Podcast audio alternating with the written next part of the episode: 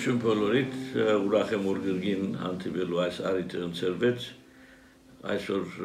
մեր տեխնիկական, ինչպես կսեն, բանը պատասխանատուն դերայրն է, դերայրը գնկարեգոր, զեպյուր այսօր չէ, մեզ հետ չէ, մենք շնորհակալություն եւ փառք պետք է տանք Աստծո, որ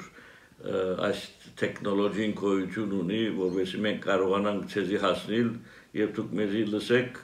երբ որ ժամանակ ունենաք, ինչ պայմաններում է չլա, եւ եթե մեր խոսքերեն փարմը կամ նախատասությունը ցեզ օգտակար եղավ մեր առաքելությունը հաջողած կսեպեն այսօրվան համար այսօր գուզեմ խոսել ցեզի մտահոգության մասին անձերեն anxiety մտահոգությունը բնական երևույթ մնը մարդուն համար մարդու կյանքի մեջ գմդողվինք որ անվստահենք թե մենք ինչ քայլ վիճ առնենք ինչպես դադամսող բզդիգը մանուկը որ առաջին անգամ պիտի քալե գիտե որ այդ քալելը մեծ խնդիր մնա հավասարակշռություն տնել ով գիտե իր միտքի մեջ են ինչեր գանցնի բայց որ իր ծնողները իր սիրելիները հարազատները քաչալեր իրեն հագարակ որ քիչ վախ ունի իր մեջ բայց այդ քաչալերությամբ առաջին քայլերը գարնե ինալով քալ ելելով գամած գամած քալելը գսորվի եւ երբ որ հետո դիսկուսի կալել այլևս այդ մասին երբեք չի մտածել թե ինչպես իր հավասարակշռությունը կբահե իսկ ամենը որ առաջին թրջունը պիտի թրի առաջին թրիչքը շատ կարևոր է որև ինքանոր համար պատրաստված է թրջուն առանց թրելու չի գնարաբրիլ իր դնողները իրեն օրինակ եղած են եւ իր մեջ են փնությունը ուրեմն գտելատրե որ պետք է թրի որովհետեւ առանց թռնելու չի գնար իր ջաշը գտնել ոմանք իհարկե գծախողին իրենց առաջին թրիչքի մեջ, բայց մեր դամասությունը գաչողին եւ այդ ծավալ կյանքը գնթանա։ Նույնպես եւ կյանքի մեջ երբ առաջին անգամ օրինակ այս օրերուն քնություններ կանցնենք հատկապես ուսանողներու բարակային, մտահոգություններ կունենան եւ բնական է այդ մտահոգությունները քիչ կդադամսին թե ինչ հարցեր անզանոթն են նորեն անորոշն է իրենց մտահոգողը ինչ հարցեր կրնան լալ, իրենք պատրաստ պիտի լան, պիտի կարողանան, բայց եթե գետրոնանան,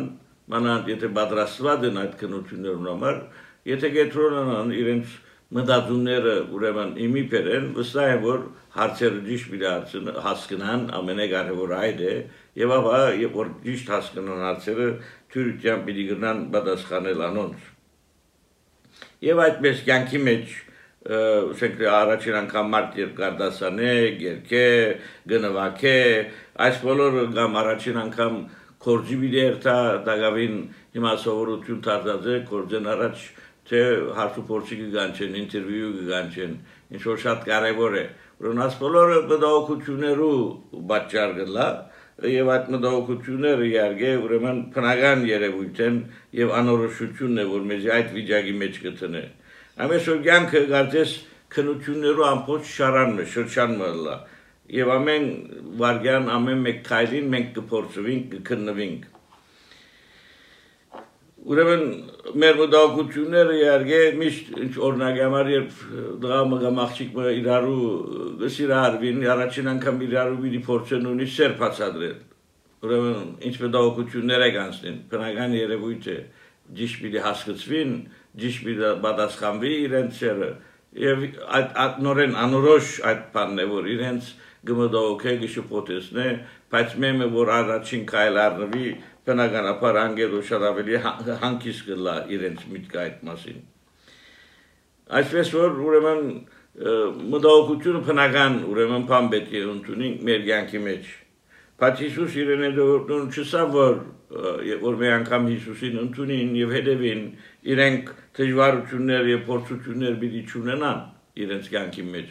ընդհանրակը սա որ փորձություններ եւ դժվարություններ պիտի լան բայց դժմարին հավատացողը չափեն ավելի մտածելու գարիքը չունի որովհետեւ դերը մեզի հետ է ամենակարևոր այս հարցն է եւ սու փոքին է որ մեզի պիտի առաջնորդե մեր կյանքի բոլոր փորձություններուն եւ դրսեւորումներուն մեջ քանի օրինակներ բերենք ասենք ավետարանեն Օրինակ համար Մատթեոս 6:31-ի մեջ գսեմ. Մի մտածեք, թե ինչ պիտի ուտեք եւ խմեք։ Խնդիրը իհարկե միան ուտել խմելու չէ, այլ կյանքի դառնական բաներու մասին է։ Ոչ թե Հիսուս գսե այսինքն ուդելիքը իրեն պիտի կա, խոսքը այդ մասին չէ, բայց ուդելիքը, խմելիքը, դարական բաները ծեր նպատակը մի դարձունեք կսե։ Հիմնական խափար հոդ է,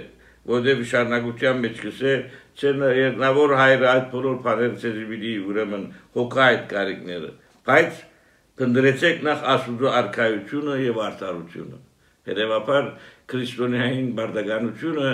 այդ դարական բաները առնել է բաները անտին ուրեն օգտագործել է Աստծո արդարությունը եւ արքայությունը պնդրել, որուն համեմատ նաեւ իրենց կյանքը ուղղել թեպի այդ այդ նպատակին համար։ Կամ օրինակ համար եւ կսե թադավորներու արչեւ եւ գգատնիկ մենք նույնիսկ այսօր մեր անոնք որոնք իհարկե փաստաբան չեն կամ փաստաբանություն ուսանած չեն հանգարտ եթե մեզի թադավորի արժև տնեն կամ իրավաբաններու գշփոթինք որովհետև այնպեսի հարցեր գուտան եւ մեր պատասխանները գրնան ոյ վարգյանին խեղաթյուրել եւ չցկել նույնիսկ որ մենք մեր միտքինը հստակ կերպով արդայենք հետաբար այդ վախը որ մենք պիտի չկարողանանք մենք մեզի ճիշտ դրսևորել ուրեմն գմտահոգե մեզի եւ բնական երևույթ է եւ Հիսուսը ինչ գսե մի մտածեք այդ մասին գսե մանավանդ իր ժամանակաշրջանին բարձ մարդկանց համար որը սուրբ ոգին ծեր ուրեմն պիտի ուղղորդե ցեզի քաչություն պիտի դա որովհետեւ դուք ճիշտ կերպով պատասխանեք եւ ազատիկ այդ փորձությունները նույնպես եւ ասենք Մատթեոս 10-ի մեջ ուրեմն 51-ը գույրը որ գսե վստահության հարցն է ուրեմն ինչ կուզես գսե գուզեմ որ աչքերս բացվին Հիսուսի չի թիմեր եթե վստահ չլա որ Հիսուս կրնա անել եւ Հիսուսի պատասխանը քո հավատքը քեզի բժշկեց նույն այս բանը մենք կդստենք ինքնավստահության հավատքի ամբողջականության նվիրումի մեջ արունավորություն ունեցող այդ գնոջ բարակային եւ գուկա եւ գմոդենա Հիսուսի միայն թփնամնս է ադիգա ինձի կփավե որ առողջանամ եւ Հիսուս այդ կամ բազմության մեջ որ ամեն մարդ գնար թփնալ իրեն անգարտգսի ով տվավ, իհարկե իր աստվածային էության մեջ Հիսուս գիրեր ով տվավ, բայց կուզեր որ անցը ինքը բացահայտեր, որտեղ այդ թվումը, հբումը, սովորական, ասենք, թվումը չէր, հավատքի բամներ եւ մեր դիրոճմեն զորությունը կնած այդ գնոջ եւ բուժեց անոր։ Եվ գինը խաչություն ու համարսակություն ունեցավ կալու եւ ասելու ես էի եւ իր բացությունը բացահայտվեցավ։ Ամես որ այս բոլոր բաները մեզի ուրեմն գտելացրեն որ մենք ամբողջական վստահություն պետք է ունենանք եթե ամբողջական վստահություն ունենանք եւ յուղը վախը մեզ մե գերանա անորոշությունը գերանա մեզ մե օրինակ համար Հովանես 16:32 մեջ Հիսուս գսե ինչպես խաղաղություն պիտի ունենաք աշխարհին վրա պիտի դարաբիկ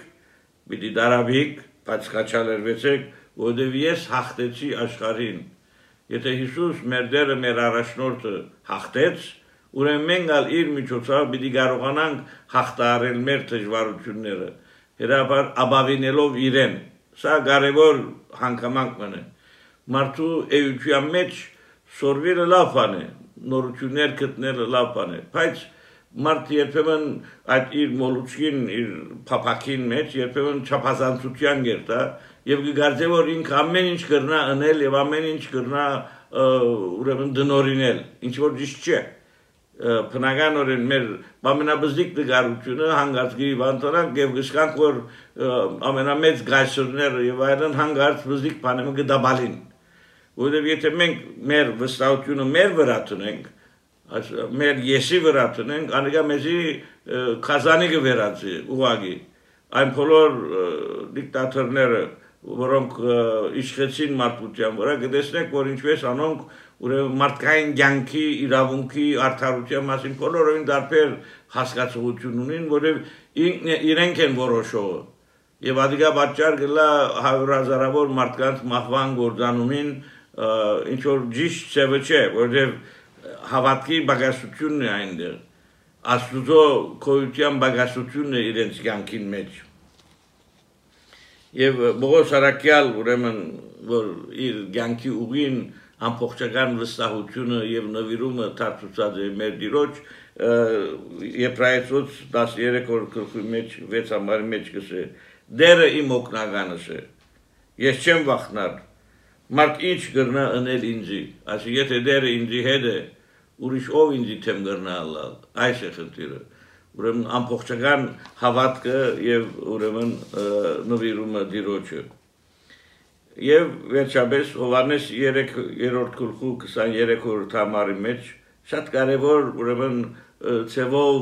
Հովանես Ավետարանիչ ուրեմն գծեվավորե իր միտքը։ Եթե մեր սիրտերը մեզի չեն մեղադրեր, Այսինքն եթե մենք քայլը վիլի առնենք եւ այդ քայլը առնելն առաջ մեր սիրտը եւ մեր հոգին համերաշխ է մեզի հետ այսինքն աստծո հետ մենք ուրեմն գասկած չունենք որ մեր ներիքը ըստ աստծո ուրեմն օրենքին է ինչ որ խնդրենք անգե պիտի ընդունվի